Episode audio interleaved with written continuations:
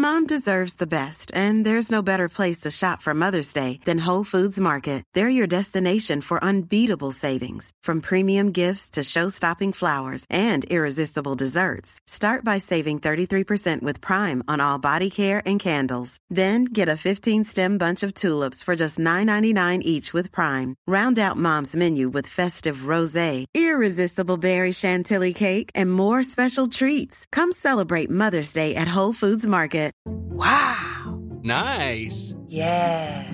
What you're hearing are the sounds of people everywhere putting on Bombas socks, underwear, and t-shirts made from absurdly soft materials that feel like plush clouds. Yeah, that plush. And the best part? For every item you purchase, Bombas donates another to someone facing homelessness. Bombas. Big comfort for everyone. Go to bombas.com slash ACAST and use code ACAST for 20% off your first purchase. That's bombas.com slash ACAST. Code ACAST. Mom deserves the best, and there's no better place to shop for Mother's Day than Whole Foods Market. They're your destination for unbeatable savings, from premium gifts to show-stopping flowers and irresistible desserts. Start by saving 33% with Prime on all body care and candles. Then get a 15-stem bunch of tulips for just $9.99 each with Prime. Round out Mom's menu with festive rosé, irresistible berry chantilly cake, and more special treats. Come celebrate Mother's Day at Whole Foods Market. You can live a long, healthy life if you're HIV positive. With the current treatments, we can get patients down to being undetectable. The array of options is so much greater today. U equals U.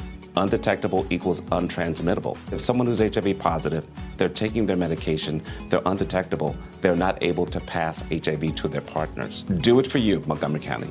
Your HIV treatment is their prevention. Get more information at doitforumc.org. Rush Nation, before we get into today's show, let me tell you about expandtheboxscore.com, putting advanced statistics in your hands like never before.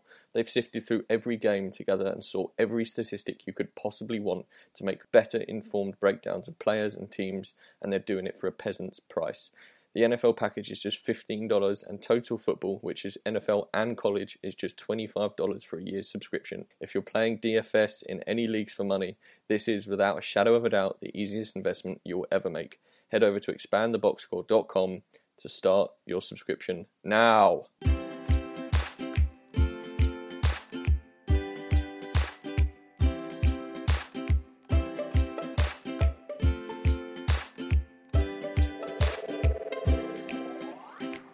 Everyone, Scott Hanson here from NFL Red Zone. I hope you're checking out one hour of Five Yard Rush, one of the best podcasts on NFL football in the UK. Yo, what's going on, Rush Nation? Welcome to the second show of the week. Rich has been subbed out by Lee. Lee, how you doing, man? Yeah, not too bad. Glad to be on. See if I can fill Rich's shoes. Well, Rich is filling Murph's shoes, you're filling his, so they're getting smaller and smaller, a bit like one of those Russian dolls where you keep taking them out and out and out, and then you're just left with the very one at the end that no one ever really sees, but is appreciated. How's that? I've finished it well. That's, that sounds good to me. so uh, we've had uh, Cody Roark from the Locked On Broncos, we had the Lee's boy, Travis on from Locked On Dolphins, and today we've got your boy Q from the Locked On Raiders. Q, welcome to Five Yard Rush. How you doing, bud? Really good, man. Thanks for having me on the show. I'm pretty excited about this, and uh, yeah, man, ready to talk some uh, Raider football. Oh, well, there's plenty to talk about, as uh, we know, you know all too well, I imagine. Yeah, absolutely. There's a ton going on. I mean, man, I, I do a daily podcast about the Raiders on the Locked On Raiders podcast, but man, I'll tell you, there's enough to do two episodes a, a day if I had to. I mean, there's just so much going on. Obviously, with Hard Knocks and Antonio Brown and the upcoming season. I mean, that's just to name a couple couple subjects. But yeah, man, there's plenty of stuff to talk about when it comes to the Raiders. Cool. Well, we'll talk some Antonio Brown in a little bit. I mean, I, I imagine you're slightly bored of talking Antonio Brown by now. Is that true at all?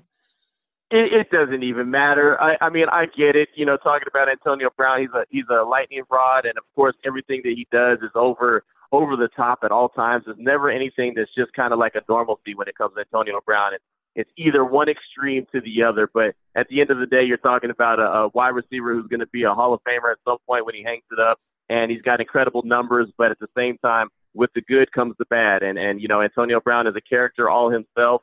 Uh, he's a one of a kind, and he's going to be one of those guys where even if all eyes and all cameras are not pointed in his direction, he's going to find a way to get all eyes and all cameras pointed in his direction. he really is kind of that throwback to almost a Chad Johnson, Terrell Owens type of wide receiver, where it is all about him. Yes, exactly. I mean, I'm telling you, there's a certain amount of wide receivers. They always say that those positions are, are the diva position, but there's certain guys that go over the top. The the Chad Johnsons, like you mentioned, Ocho Cinco, uh, you know, uh, Terrell Owens, you know, guys like that that are incredible players, incredible, but they're just so extreme. Odell Beckham Jr. when he was a member of the Giants, I mean, he it was extreme, uh, proposing to a, a kicking net. I mean, you know what I mean? Like these guys with their extreme personalities, but then you look at the production on the field and you're thinking, man, that's a great player to have in your locker room, but boy, he's a he's a handful. Yeah, no doubt, no doubt. So I guess we start with everyone asking them how they got into the media and talking about football. So Q, how did that happen to you, man? It was it was really strange, man. I, I've for the longest I've been uh, just a radio DJ, and I was uh, doing hip hop radio uh, back in '99. I really started, and I just kind of always did hip hop, and obviously always loved sports, always loved the Raiders, always loved football. But uh, you know, somehow it, it kind of they kind of uh, intertwined with each other, you know. And at some point, I got an opportunity to to be on uh, ESPN Central Texas, and I didn't get a paycheck for it. But you know, the, my my boss said, "Hey, I'll give you a shot if you think you can hang with these guys." And I said, "Well, a shot's all I need. If you give me a shot, I'll run with it." So a couple of years in, uh, everything was going really well, and I was able to leave uh, hip hop music behind and just focus 100% on just sports and focus on being on ESPN and focus on uh, you know football and all that good stuff. And man, I'm telling you, it's it's been great. I love it, and it's one of those things that when you've been in radio long enough, it extends your career, and that's what you're always looking for. Oh man, that's cool. That's cool. So diving back to hip hop quickly, I uh, I like to I listen to so many podcasts throughout the day just because of my my love for fantasy football and the football in general. But I like to throw one album in every day that sort of breaks that up and gives me some time not to think football. So if you could say one hip hop album I need to listen to tomorrow during my day, what would it be? Oh man, I got to go to the classic. I got to go to the one that gets me fired up every single time. I need a little boost of energy. I just pop on Tupac. All Eyez on Me. You know what I mean? It's an oldie, it's a classic, it's a goodie, but that's what I go to, man. That's my go-to. I'm 42 years old, so you know that's my wheelhouse. Uh, Pac is my guy. Anytime that I just need that little extra edge or a little extra energy, I, I pop on Tupac. All Eyez on Me. It's a double disc, and I just let that thing ride. Well, I've literally just hit the download button on Spotify, so about 11 o'clock tomorrow morning, I'm going to be rolling out some Tupac. There you go. appreciate it, it, man. Appreciate it. Appreciate it. So, why'd you become a Raiders fan? Well, originally uh, from Oakland, California, from the Bay Area, you know, so uh, obviously with the California roots, and uh, the Raiders were in Oakland for a while, went up to L.A., uh, just kind of was a fan from afar when they were in L.A., but when they made the move back to Oakland in '95, that's when I said, okay, I got to dive all the way in now. I got to be 100% on this on this team's uh, you know front. I got to be I got to support them because they're the they're the home team. They got a rich history and and fans of the Raider Nation. Whenever I'd go to a game and just kind of watch it, or even even watch it on TV, I'd always see the fans were just different than every other fan base, in my opinion. It was just it was just a different kind of culture. You know, I, I I'd go to the Coliseum and I'd see 60,000 fans, and they would all look different. You know, different colors, different genders, different uh, sizes, different uh, you know adults, children, grandmothers, grandfathers. It didn't matter. It was just a whole bunch, 60,000 different people all coming together on one Sunday afternoon to cheer on the team, all wearing black. It just you know what I mean? It just gave you that that edge and that image. And again, me being a hip hop guy, you know, I was I was also raised in the NWA era, you know, when NWA was uh, rocking out in LA with Ice Cube and Easy E and all them cats. And it was one of those things where even if you weren't a football fan and you were just down with hip hop and you were you were one of the tough guys at school, you were wearing a Raider jacket or a Raider hat or you know you had something on that had that symbol on it. It just it meant so much. So as a sports fan, I said, "Oh, this is this is for me because not only am I a hip hop guy, I like these colors anyway. I like rocking it just because of the image that it portrays, but I also like the team and the and the and the you know the history that they have behind them and the fact that the fans are are renegades and and you know what I mean it's just it's something different, man. It's just when you know that you're a Raider fan, you know you got a little bit extra something something in your neck that everybody else doesn't have, and that's that was for me, man. So I've I've always been a Raider fan and taught my kids to be Raider fans because well we're different than everybody else. That's what I tell them. so tell me, Q, are you sad about the move to Vegas? Yeah, yeah, I'm excited about it. I'm not excited that they're leaving Oakland because, again, that's the second time that Oakland's going to lose their team. And as a Bay Area guy, I'm disappointed there. I'm disappointed something wasn't able to happen, get done in Oakland so they can get a stadium. But look, ultimately, man, they needed a new stadium. They've needed a new stadium for the longest. Uh, we all know the Oakland Coliseum, as much as I love it, uh, and I will be there on December 15th for the last regular season home game, just to kind of show it out the right way. Uh, just as much as we love that place and have so many memories of it, it, it was time for an upgrade. It's time to trade in old Betsy and get you something new, you know. And so that's that's the thing about it, man. This stadium in Vegas is going to be state of the art. It's going to be so nice. It's going to make the the value of the organization raise. Uh, it's going to bring them into the you know 21st century. It's going to bring them into keep them up with times and, and what's going around the league. You know, they're the last team in the league to play on a on a baseball field. I mean, even though it's kind of cool watching it at times, that's not what you're supposed to do anymore. You're supposed to have your own stadium, your own field, you know, you don't have to worry about if the baseball team is doing well and, and it's going to interfere with your games. You're not supposed to worry about that. So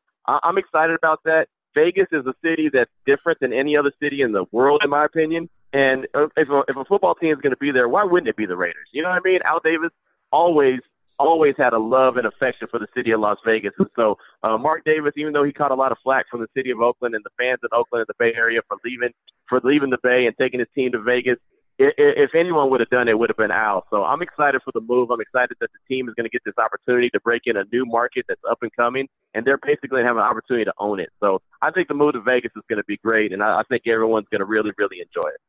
I was going to say, well, I went to Vegas probably four years ago now, and it's the most mental place I've ever been to. It's just all happening all the time. And if there was a football franchise to go there, the Raiders fits it absolutely perfectly. Yeah, it fits into a T. I mean, you couldn't get the San Francisco 49ers in Vegas. I mean, it just it doesn't even work. You know, I mean, you could throw any team there, like the Patriots. You think they'd work in Vegas? No way. I mean, yeah, they'll still win games, but it just don't fit the image of Las Vegas. If there's one team in the league that fits that image of Las Vegas, and one fan base that fits the the image of Las Vegas, it could be the Oakland Raiders. So I'm, I'm excited about that. Again, I, I'm disappointed because City of Oakland loses their team for the second time, but you know, you you've got to be able to keep up with the Joneses, and you've got to be able to keep up with the times. And this is just a move to to bring the Raiders up to speed and up to times. And so Mark Davis did a good job of getting that stadium. And again, the Raiders are going to benefit it for years to come. The city's going to enjoy them, and it's going to be a lot of fun. Yeah, that stadium it, it, it looks incredible. I mean, if anyone gets a chance to watch over here, there's a a series on YouTube called From the Ground Up, which is the Raiders following the building of that stadium and it looks brilliant. I must say, I'm going to miss the, the baseball field a little bit because it kind of reminds me of the old days. My Dolphins used to play on that, that shared baseball field as well. It's kind of mm-hmm. like old and gritty, but like you say, you got to move with the times. You got to have a you know a, a, shiny new stadium. It's got to have all the all the mod cons and make sure it can really host a team properly. Yeah, exactly. Again, I'll miss the baseball field a little bit because, like you said, nostalgia, and, and it does kind of reflect the old school. But yeah, man, it's time it's time to move into the new school, and it's time to to, to get a real good stadium. And then look, you're going to be hosting the draft this year in 2020. You're going to be hosting the Super Bowl at some point. The one that becomes available, the next one that's available, will be yours. I mean, you're you're going to get benefits that you wouldn't be able to get at the Oakland Coliseum. So you got to take advantage of all that. One hundred percent. That's going to be some Super Bowl in Vegas as well. That party is going to be unreal. Mm-hmm. Exactly. So is this the time to start talking about the five yard rush staff trip then? Oh, mate, I'm, all in. I'm, I'm just saying.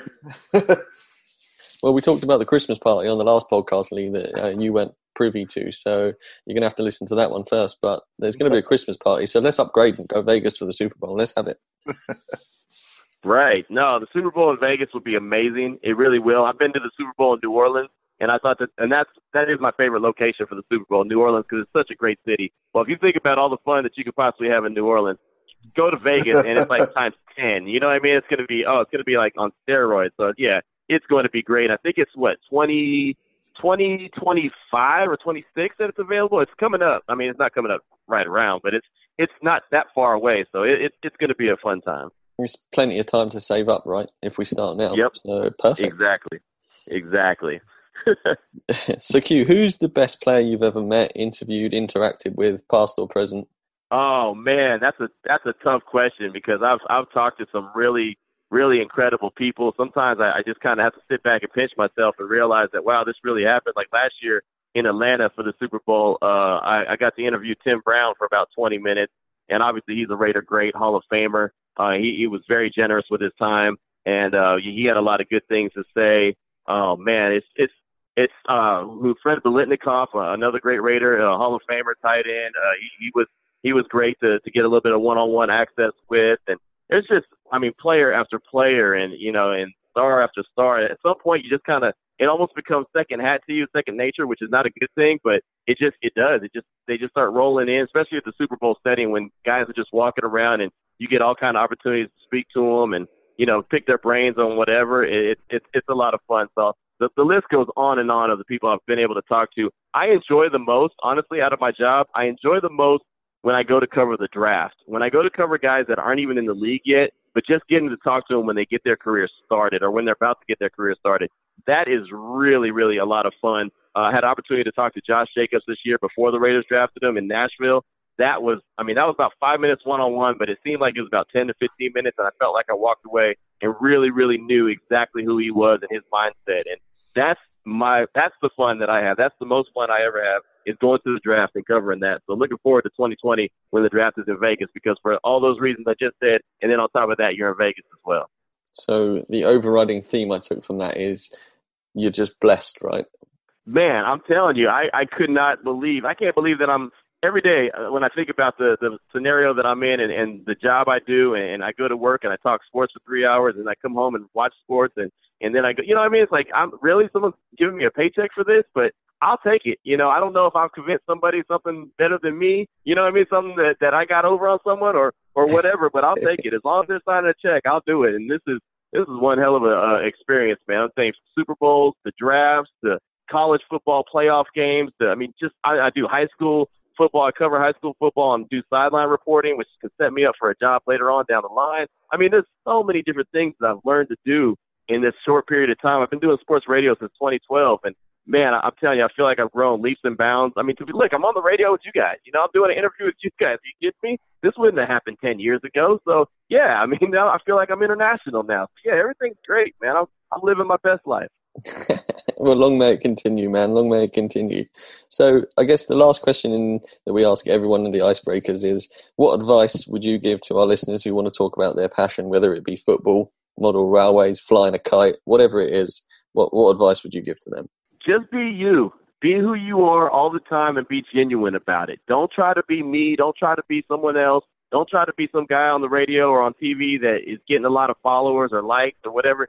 Just be who you are and speak from your heart all the time. You may ruffle some feathers sometimes. People might not like your opinion. That's fine. But don't be one of those guys that flip flops and changes your opinion just because you're trying to fit a narrative in or something like that, or you're going for shock value. What's on your mind, say what's on your mind, be truthful. If you don't agree with something that's going on at the time, speak up and say so. And if you do agree with it, speak up and say so. You know, just that, that's the that's the best piece of advice I was I, I was given when I I stepped into the sports sports station was I want you to be you. The guy that I hear in the hallway arguing, cutting up, uh, you know, making jokes, whatever, talking trash, being real loud. The guy that you are in the hallway is the guy I want you to be behind the microphone. And that's who I've always been. That's who I'll always be. And as long as I'm allowed to do that, I'll continue to do this. The day that they tell me I have to be someone else is the day I got to politely and so, with respect walk away and say no, no, thank you. I can't do that. I, I'm I'm me or I'm nobody.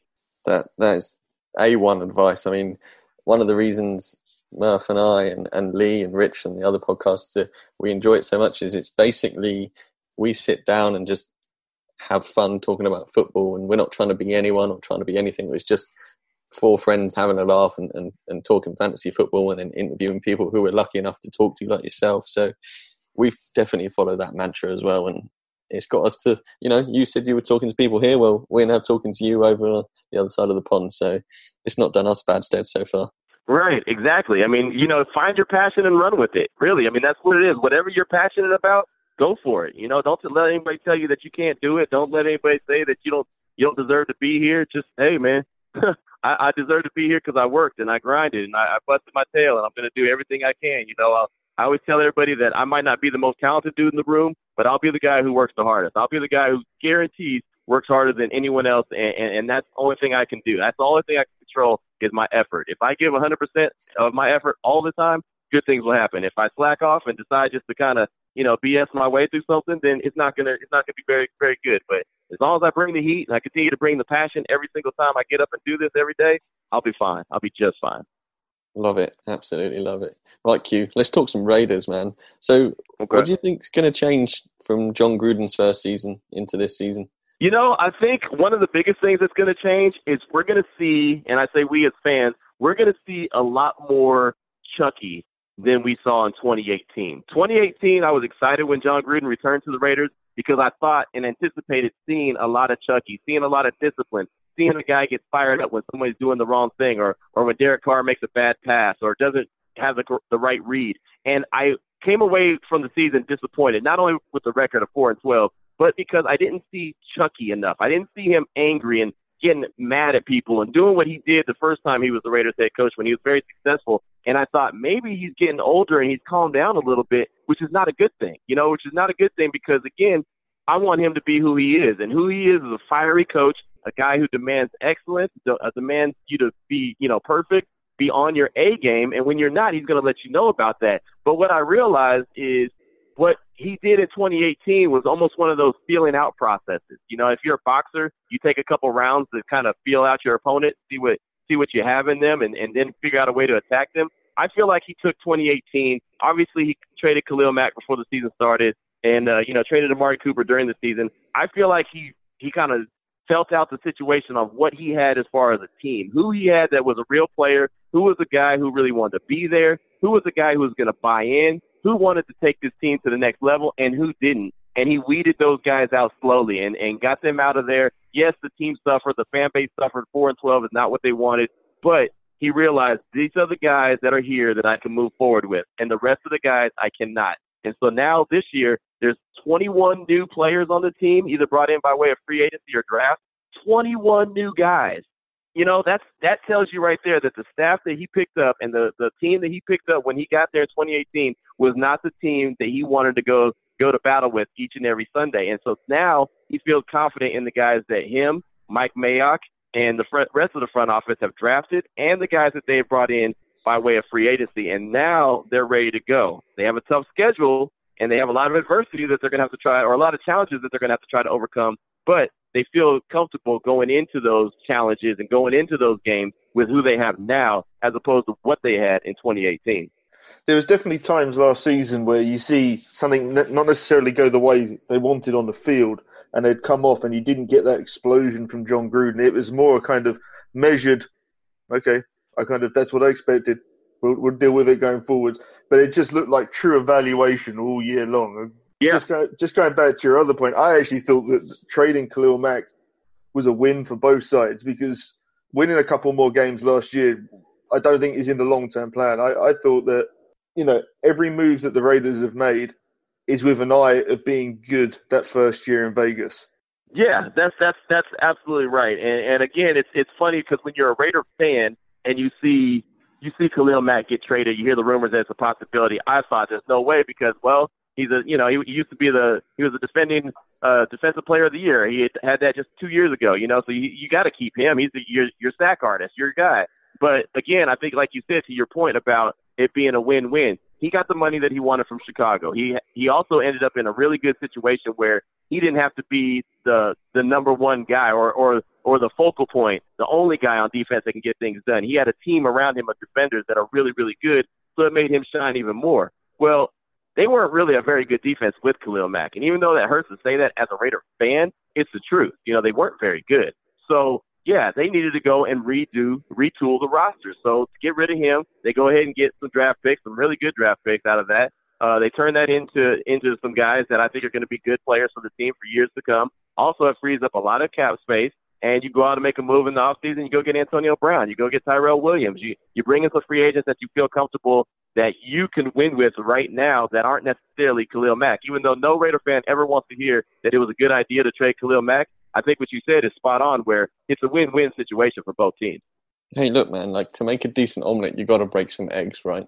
Yeah, exactly right. I like that. I'm going to use that line. I just want you to know I'm going to use that line because I like that. When I hear something I like, I'll tell someone I'm going to use it, but I'm definitely going to use it. I like that. You got to to make a decent omelet. You got to break the egg. I like that. Thank you.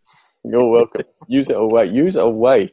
If, if nothing else comes of this, then I've uh, I've, I've got Q to use one of my lines, so I'm already I'm happy already. I appreciate it. I'm not too I'm not too proud to say that I did, it wasn't a Q original. I'll pick it up and I'll give you credit for it. I don't mind. oh man, listen, if you don't even want to quote me, that's fine. I'll just sit there, listen, and think, yeah, that was mine, and I think you know. I love it. I absolutely love it. Nice. So, Q, you said you was at the draft and and and you you get close and personal with people at the draft. So, what what are your thoughts on the Raiders draft and the off-season acquisitions as a whole? You know, I think the offseason was excellent, and I really think the offseason started off with a, a bang when they hired Mike Mayock. I really think that that was the biggest move of the offseason because if you look back at 2018, the draft class that the Raiders had, most of those players aren't really panning out. I mean, you look at them right now, and they just today they just traded their or not traded but cut their fifth round pick in, in Johnny Townsend, the punter who was terrible in 2018. They just cut him today. That was just one year ago that they drafted him. I mean, there's a lot of guys from that draft that don't look like they're going to pan out. They don't look like they're going to be very good. Jon Gruden, if he's done one thing not very well, it's draft. He shows that he is not very good as far as the talent evaluation. That's where Mike Mayock came in, and Mike Mayock, I believe, hit it out the park. I I, I questioned the Cleve Ferrell pick at number four overall only because I didn't think he was going to go that high at number four, but I still thought he was a first round guy. So after I got over the initial shock of him being picked at four, then I said, okay, that's cool. Josh Jacobs at number 24, that was the guy that I was pounding the table for for the longest. I like Josh Jacobs a lot out of Alabama. Think he's going to be a dynamic, not dynamic running back for the Raiders for some years to come. They have a, now they have youth in that position, and then Jonathan Abram at the back end of the first round with the number 27 overall pick if that guy doesn't walk and talk and act like a Raider, I don't know what is. If that's not the definition of a Raider, then I just I've never seen a Raider. And uh, anyone who's seen Hard Knocks already got a good dose of Jonathan Abram. You're going to get a lot more of that guy. That's going to be a guy that people are going to talk about for years to come. The Raiders have not had a guy with that kind of attitude and swagger and style and you know just that kind of confidence in such a long time that it's it's refreshing to see it. And it's not a guy they had to go out and break the bank for and just bring him in who's already established. It's their own guy. He's homegrown going to be a guy that that Mike Mayock said is a foundational piece, a guy that they can build this team on, so they don't they're not successful for just one year, not two years, but they're successful for many years, and they can start to build a a tradition of winning like they used to have back in the day. I uh, I really enjoy, and that's just the first round. I really enjoyed what they did with many of their picks, including their fifth round pick from Clemson, uh, Hunter Renfrow. I'm very high on Hunter Renfrow, the wide receiver. He's a slot wide receiver. He's not. He doesn't look like the biggest athlete, doesn't look like he's going to scare you. Doesn't like he's not going to take the top off the defense. But I'm telling you what, this guy catches nothing but passes. That's all he does is catch the ball, catch the ball, catch the ball. You you put him with Antonio Brown, Tyrell Williams, and you put him in the slot or anywhere else you want to line him up. I mean, who are you going to double? Who are you going to watch out for? If you're going to do that with AB and Tyrell Williams, you're going to leave Hunter Renfrow wide open. He's going to he's going to have a pretty good season, in my opinion. That's another pick, and they got him in the fifth round. I really, really enjoyed what they did with their draft. I thought it was very well calculated. And I think that a lot of that credit needs to go to Mike Mayock, the first time GM for the Raiders. Uh, and what, what do you make of the uh, rookie tight end? Sorry, Lee. No, yeah. Oh, uh, Foster Moreau from LSU. Yeah. I, uh, I I like him. I like him too. And the reason I like him, and the reason I like a lot of these players, is because of the leadership factor. He was, I believe, what number 18 at LSU. And if anyone knows the history of LSU, number 18 goes for the leader of the team. He goes, they, that's the guy, the, the guy who wears that number is the leader. He, he's the guy that everyone looks to for that leadership skill. Leadership is something that the Raiders have lacked for very, very long. And Derek Carr is the leader as the quarterback, but he's kind of a, a quiet leader. He's not the guy who's to really command too much and demand too much and get in your face and and you know and and tell you that you're doing something wrong. I think he's working on that a little bit, but he's not really the number one leader, you know. And I think that if you look around at the draft that they got, they picked up four guys, four guys they picked up three guys from Clemson. They picked up three guys from Clemson, and that's a national champion, the two-time national champions. And then they picked up a guy from Alabama. So those guys are all guys that have pedigree with winning, guys that know what it's about to win and expect to win. So they're going to go into camp with a professional attitude. Everything I'm hearing from training camp is that none of these rookies act like rookies. They go in there and they they they are they are they're calling themselves first year players, not rookies, because they don't they don't seem like it. They seem very wise beyond their years and and that's a positive because the Raiders have lacked leadership. They've lacked talent, but they've really lacked leadership. And so a lot of these guys, including Hunter Renfrow, he's not going to get, or not Hunter Renfrow, but uh, Foster Moreau, he's not going to get a whole lot of catches throughout the year. But I think that he's more athletic and a better receiver than he got credit for at LSU because, well, we all know they don't throw the ball around the yard too much at LSU. They do a lot of running. But he's a really good blocker, and I think he's sneaky athletic. So, uh, yeah, it's going to take a while tight end's a tough position in the NFL to transition to as a rookie. But if he goes ahead and continues to work his tail off, like I believe he will, then I think he's going to be a heck of a pickup too. And so again, man, you, you look at the schools that they they went and got guys from Clemson, Alabama, uh, Mississippi State, uh, Clemson again, LSU. You know what I mean? There's there's expectation expecting to win from those schools, and so that that's what gets me excited about what they did. Uh, yeah, big time acquisitions for sure, for sure. Mm-hmm. So the rest of the AFC West, obviously, my Broncos are there. What do, what do you make of the rest of the acquisitions that the other teams in the AFC West have done so far? Well, that's that's a that's a big holdup, and that's a big problem, man. The the rest of the AFC West, the AFC West is such a tough division, such a tough division. I got to start at the top with the Kansas City Chiefs. As long as they have Patrick Mahomes throwing the ball around the yard, uh, you you have to look at them as the favorite in the division. You know that he's just so good. Uh, me being in Central Texas, I obviously covered him a lot while he was at Texas Tech. So I saw him all the time and knew how good he was. And when he was drafted by the by the uh, the Chiefs, I just oh man, I just hung my head. I was at the draft, I just hung my head because I knew twice a year for years to come, I'm gonna have to face this dude, and he's so good. And and then that's when the Tyreek Hill news broke at the at the draft, the first day of the draft. So then I'm thinking Tyreek Hill may not be available for the Chiefs, and they thought that too. So they go out and get Mecole Hardman. You know, he's a speedster, speedster wide receiver to basically take Tyreek Hill's place. Well, lo and behold, Tyreek Hill gets no suspension. He's back. And oh, by the way, you also have this new speedster in Mecole Hardman. I mean, that that that team is going to be fast. They're going to be uh, scary. I, I think that every team that plays them, they better be on their A game that that week when they're playing the Chiefs because they are so good. And I hate to give them that much credit because as a Raider fan, I hate to see them win. But man, they they are really good. So they're going to be a they're going to be a bear. Uh, the Broncos, I love what they did bringing in Vic Fangio as the head coach. I've always had a lot of respect for him because he's been so good. He's just never been allowed to be a head coach. He's always been a defensive coordinator. Finally, he gets his shot to be a, a head coach for the you know first time ever in his career. He's been covered, he's been in the league for many many years. Finally, as a head coach, he's going to bring that defensive nastiness that you saw from Chicago in 2018. He's going to bring that to Denver. Denver has dogs on the defensive line. I mean, they got Von Miller, they got Bradley Chubb, they got Derek Wolfe they got guys, they got dudes that can get after the quarterback. So that's going to already uh, set set Denver up really well defensively. And then you you look at their secondary that they have; they're going to be strong. Obviously, that defensive line is going to make them even better. Uh, I, I only question the only time I question Denver is when I look at the quarterback position, the offensive side of the ball. I don't really am not a big fan of Joe Flacco. I don't really believe in him that much.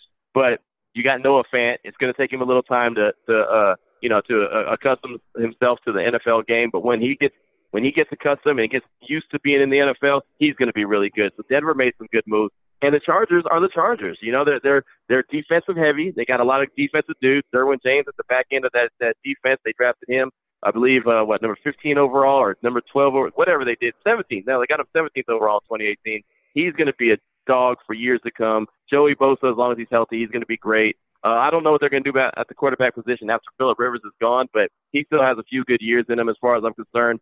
Melvin Gordon, he's holding out for money. Um, I, if I'm the Chargers, I wouldn't even I wouldn't even worry about him. They were four and zero oh last year without him, so I don't think that he's even a big loss. Even though a lot of people say he is, I, I think that okay, if you want extra money, you got to go somewhere else to get it. They offered him ten million dollars, he didn't take it. But uh, all in all, man, the AFC West is going to be one of the toughest divisions in football. And with all the credit I gave the Raiders for getting a lot better in 2019, it's going to be hard, very hard for them to improve their record because that division is so difficult.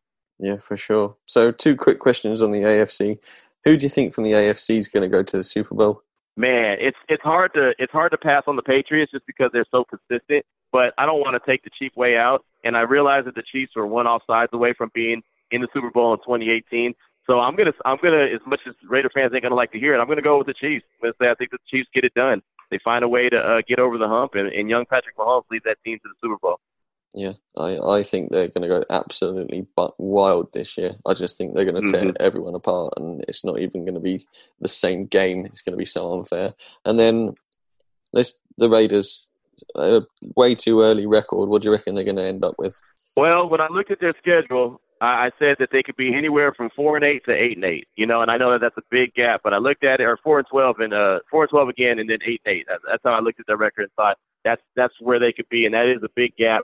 Uh, now that I see all the weapons that they have, all the guys that they picked up, I think they're going to win a few games that they're not expected to win. They'll they'll sneak up on a couple teams and win. So I'm I'm going to hover right around anywhere from seven to seven and nine to eight and eight. I think that they're they're they're a good team to win seven games, and they probably top out at eight and eight. I've had some Raider fans tell me ten and six, but I think that that's just a huge jump from year one to year two. But I think that they're headed in the right direction. So I'm gonna go seven and nine or either eight and eight, somewhere around there. Perfect. All in line for a Las Vegas winning season then.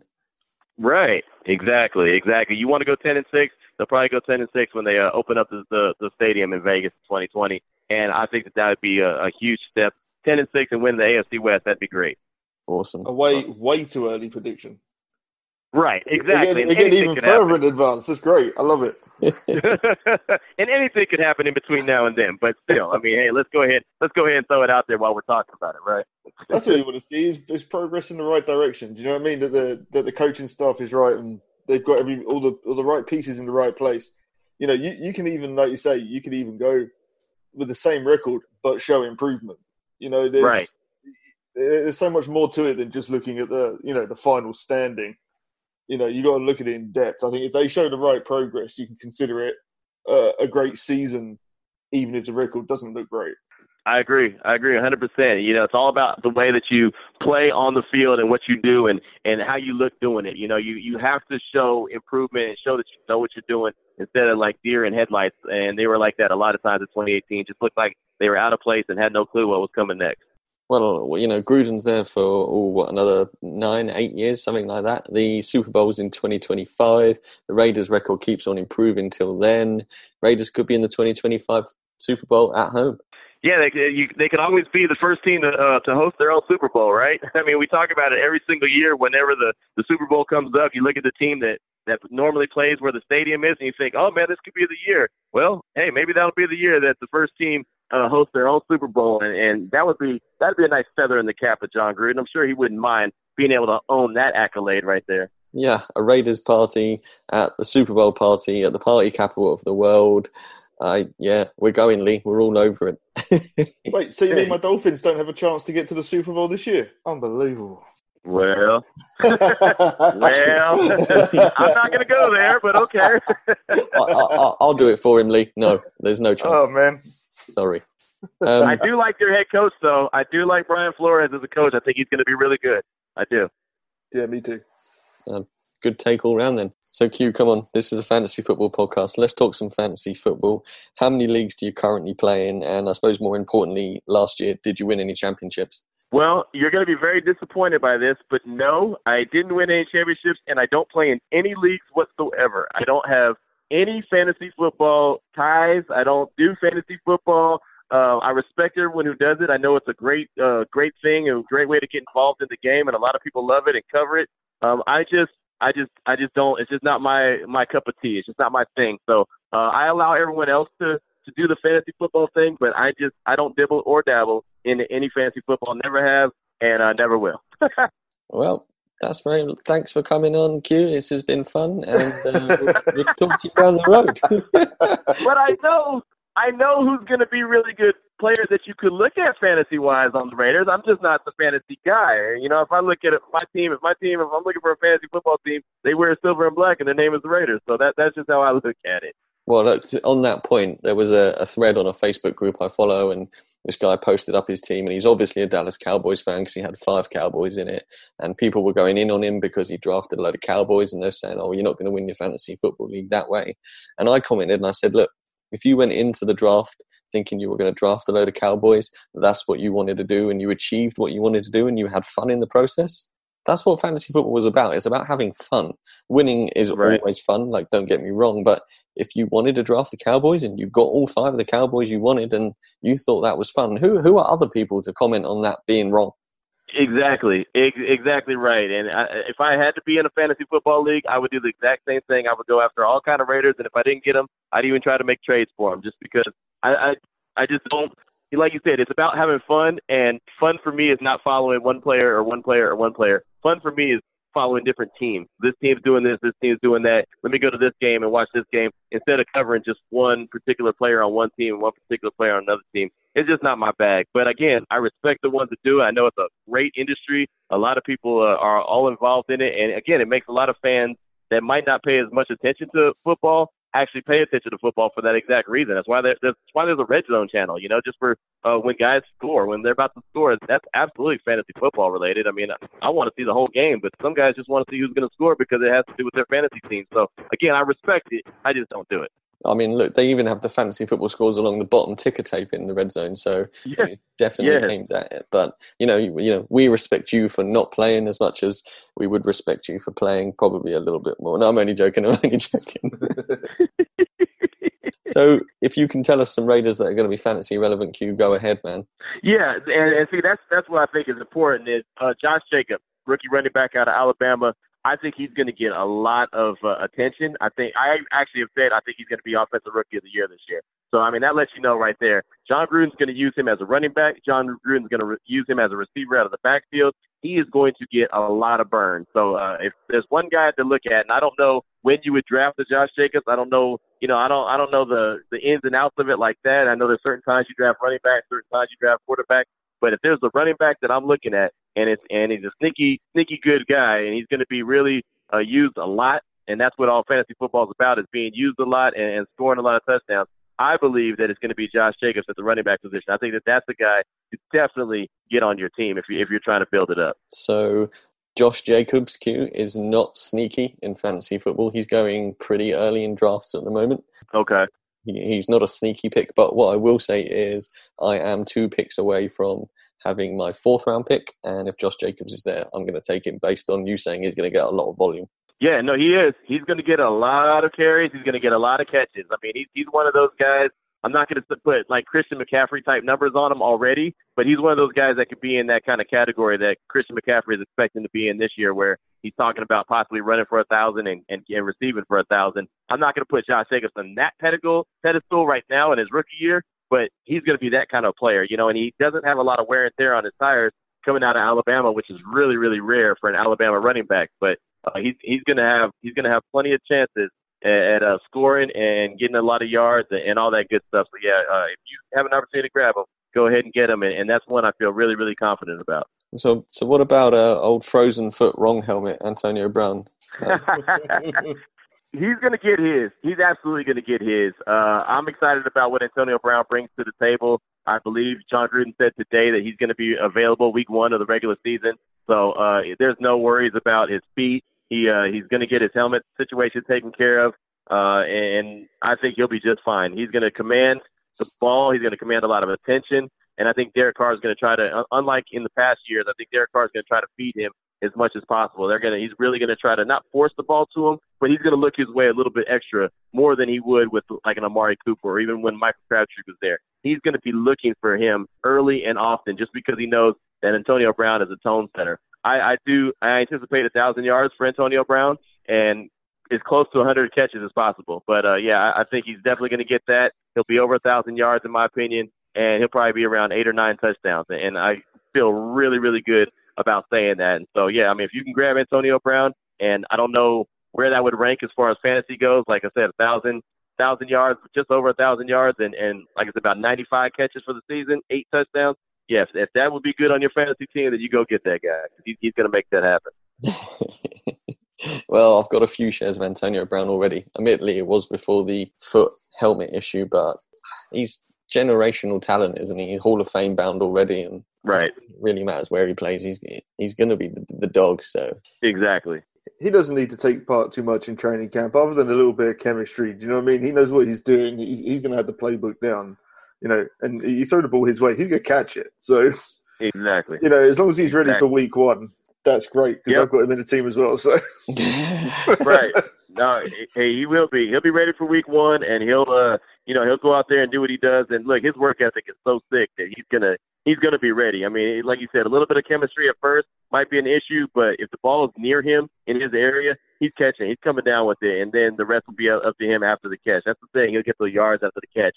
So yeah, he's, he's definitely he's a no-brainer fantasy football guy. Uh, and what about his counterpart, Tyrell Williams? How do you see him going this season? I think Tyrell Williams is going to be a good number two. I mean, I, I really do because he's not going to get too much double coverage. He's not going to get that safety help over the top. He's going to see more one-on-one coverage, and he's a guy that can go up and make the the big catch. You know, uh, I don't know. I don't think he's going to have a thousand yards receiving, but I think that he'll be close. I mean, I, I really do. And and look, a couple years ago, the Raiders had two wide receivers that had over a thousand yards, and Amari Cooper and, and Michael Crabtree. So he very well could.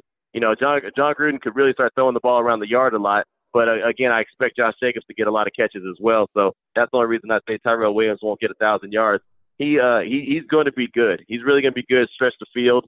Uh, that's that's a guy that I'm pretty excited about. I think that maybe you could take him in a later round and and be happy with what you get. You know, maybe that's one of those guys that that I don't know those what the terms are, but like he's an extra guy or extra player. He could probably be that extra player and get you some nice fantasy points based off his production he'll have in 2019. So the term is sleeper because he's going to be going late in draft. Okay. See, see, now you're teaching me something. So now we're see we're all good now. So it's a give and take relationship. I like this. No, I'm all about it. Give and take. You you scratch my back, I'll scratch yours. Something like that. There you go. There you go. Hey, look, man. To to make a good omelet, you got to crack some eggs, right? Boom.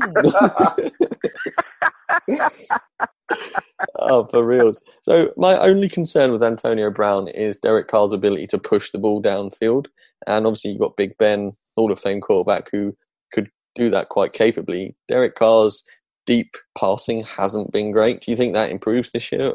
You, you know what I think is going to be important for Derek Carr and, and Antonio Brown. Uh, if you go back to the, see what he did with Pittsburgh and Big Ben, a lot of times when he got those big plays, it was off of busted plays. It was off of Big Ben keeping it alive with his feet just a little bit longer, holding the ball a little bit longer, and then Antonio Brown breaking to a, a, a open area.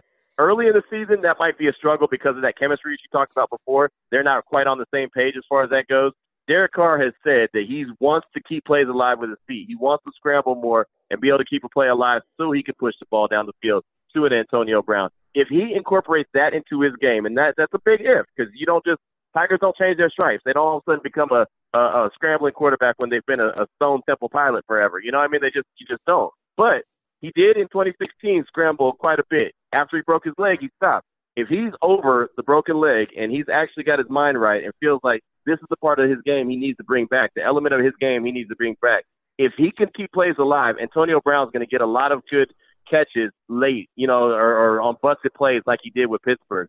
That's where I think that he'll benefit. That's where I think that Antonio Brown will get a lot of sneaky yards that you had no idea he was going to get, but all of a sudden a, pr- a play busted out or busted down, broke down, and and boom, all of a sudden that hit you with a 50-yard touchdown or something like that. That's how I think he gets a lot of yards that people aren't expecting. And Derek Carr really takes his game to the next level if he understands his offense the way he's supposed to. I think he'll be able to do that, and uh, that scrambling will be a major, major point. So that that'll be what what helps Antonio Brown in his yards and, and uh, his his big playability. Well, if all of that happens for fantasy football, they're all value because you're going to get them all later than their points at the end of the season will, will prove. So, Q, get some fantasy football in your life. Just draft a, load, draft a load of Raiders, and possibly, you never know, you might just win. Just saying. I might just win, baby. I like what you did there. That's good. so, podcasting for the Raiders, a specific team. A few quick questions on that. What's been your highlight to date reporting on the Raiders? Um, that's a good question. That's a really, really good question. Um, man, that's a, that, that's a that's really a good one. You know, I think in 2016 when they were in the play, the last time they made the playoffs and they they went to Houston to play in the wild card game. Obviously, Derek Carr was was injured. He didn't get to play in that game. Uh, uh, who was it? Uh, what's his name? I forget. He's not even in the league anymore. Anyway, he was the backup and he got to start. Um, that game, I was at that game and I got to cover it for my radio station. And after the game, even though it was a loss, I, you know, went in the locker room and did all the post game interviews afterwards in the locker room. And even though the team wasn't happy because it was a loss, it was just talking about the Raiders, talking about a playoff game, and, and talking to the actual players that helped them get to the to the playoffs. Being able to talk with those guys one on one or in a group setting right after a playoff game, I thought that was pretty good. Hopefully, there's a lot more playoff games, and I get to talk to them a lot more. But yeah, just seeing them back in the playoffs and being able to cover that game uh, specifically, that was pretty awesome. Just a quick one. Was that Matt McGloin? No, no, it wasn't. It was Connor Cook. Connor Cook was the guy. That, that, that would have bugged me all night. I'm glad you glad you give, him, give, me, give me the answer to that. Matt Matt McGloin was on the team then, though. He was on the team. I, I remember because I did talk to him after the game, and uh, he was going to be a free agent. He said he didn't know where he was going, and I was like, anywhere. I don't care. It doesn't matter. You're not really that good. But, but he sure thought he was good, didn't he? Boy, he did.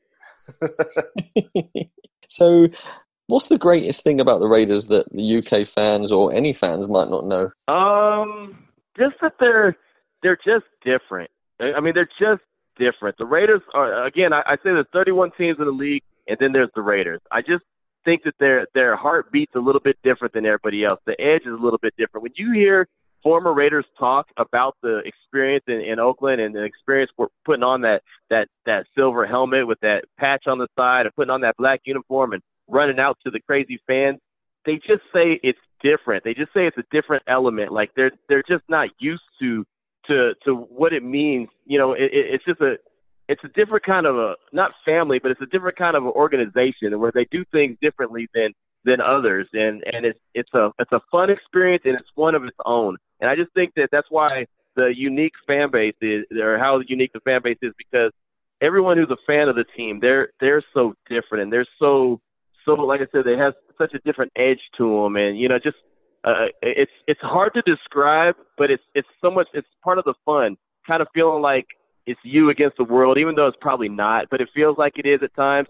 Feels like everyone's against you, and that's cool. You know, it just kind of feels like you're you're almost like enemy of the state at times, and so it's it's fun to be on the other side of things, where everything's not always rosy and merry. Things are things are are tough, and and you know, blue collar, and just just uh, you know, kind of gritty. And and look, over in UK, there's a lot of there's a lot of gritty folks. There's a lot of gritty guys, blue collar cats. You know, there's so I think that that's why the Raiders, when they go and play in London, that they're so they're so welcomed, even though they never put up a good performance when they're there. They're always welcome with open arms because I feel like they kind of represent uh, the the fans and the and the people that are over across the seas as well. I recently learned about the autumn wind poem that goes out before the game. I didn't know that happened. Yeah.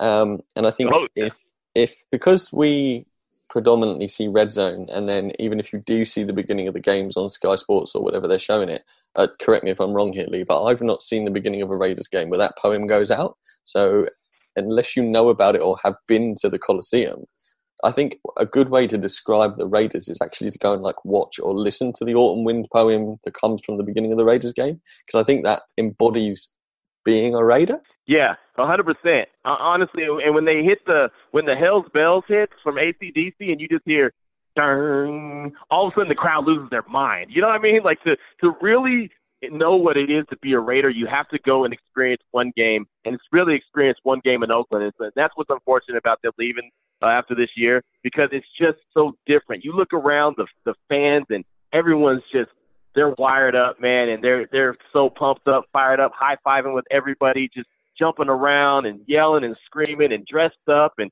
you know everyone looks like Halloween costumes. You know, you got guys with spikes on their shoulders and it's just it's almost like being the renegade, being a rebel, like Mad Max back in the day. You know, it's just it's just something different about you. I'm telling you, I walk and I talk a little different because I'm a Raider fan. I, I tell everybody that, man, you can't tell me nothing, man. I'm a Raider fan. You can't tell me nothing. I'm good. You know, and it's it's just it's it's a it's a mindset, man. It's just it's just different, and and that's what the the beauty of being a Raider fan is, is that you know that you're cut from a different cloth, and it, it can't be it can't be duplicated. It really really can't. If you're a Raider fan and you're to your heart a Raider fan, you're that different dude. You're that different woman. You're that different child. My wife has never been to an NFL game, period, and we're both going to the game to end the regular season at the Oakland Coliseum December 15th against the Jaguars, and she is so amped right now because she just knows everything she's seen from on TV and everything she's heard from me, every story she's heard, she's so amped and already has some gear. She went out and bought a bunch of Raider gear already just because she wants to be part of that element and just live that element at least for one time, one afternoon, just to know what it's like to be there. And so that that's that's so exciting. And man, I'm telling you, if, if we talk again, it should be after that December 15th game, just so I can tell you how that experience went. Oh, listen, man. If if you want to come back on, we would massively appreciate your time because this has been an absolute blast. Oh yeah, hey man, I'll come on anytime you guys want. This is fun. I'm telling you, man. You guys are my homeboys. We kick. well, I'll tell you what. Then we'll uh, we'll book you in. I'll get Murph to get right on that after you've been to that final home game. You can come on and tell us all about it because it's going to be some gig.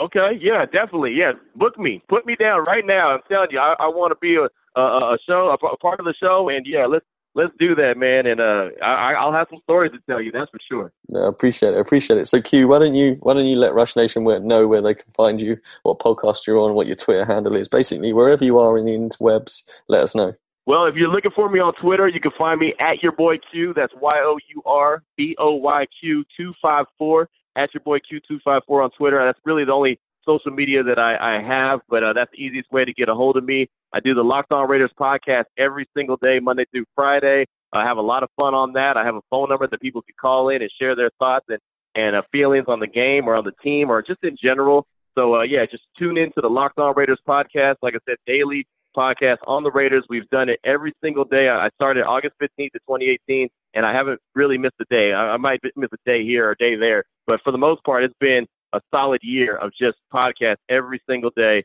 And I got through the off season like it was nothing. Got through the draft like it was nothing. Now we're in preseason, and next thing you know, we'll be talking about regular season games. So that's where you can find me. And then every day I uh, I have my radio show on ESPN Central Texas, uh, noon to three uh, Central Time. So uh, yeah, I'm on that as well. So I'm a very busy man, but when you're enjoying what you do, when you're passionate about your job, you're not really working. You're just having a lot of fun. Like talking to you guys, I'm not working, man. I'm having fun. We're having a conversation. This is awesome. And uh, yeah, like I said, I, am down to do this anytime you guys want me. Well, straight up, we'll, we'll hit you right back up with another date because this has been awesome. So appreciate your time, man. Thanks so much for coming on. No problem. No problem. Anytime, guys. Make sure you hit me up. We'll Thanks, do. Man. We'll do. Lee, this has been a blast as always, man, and uh, I will catch you next week. But from me, from Lee, and from your boy Q, Rush Nation, as always, don't forget, keep rushing.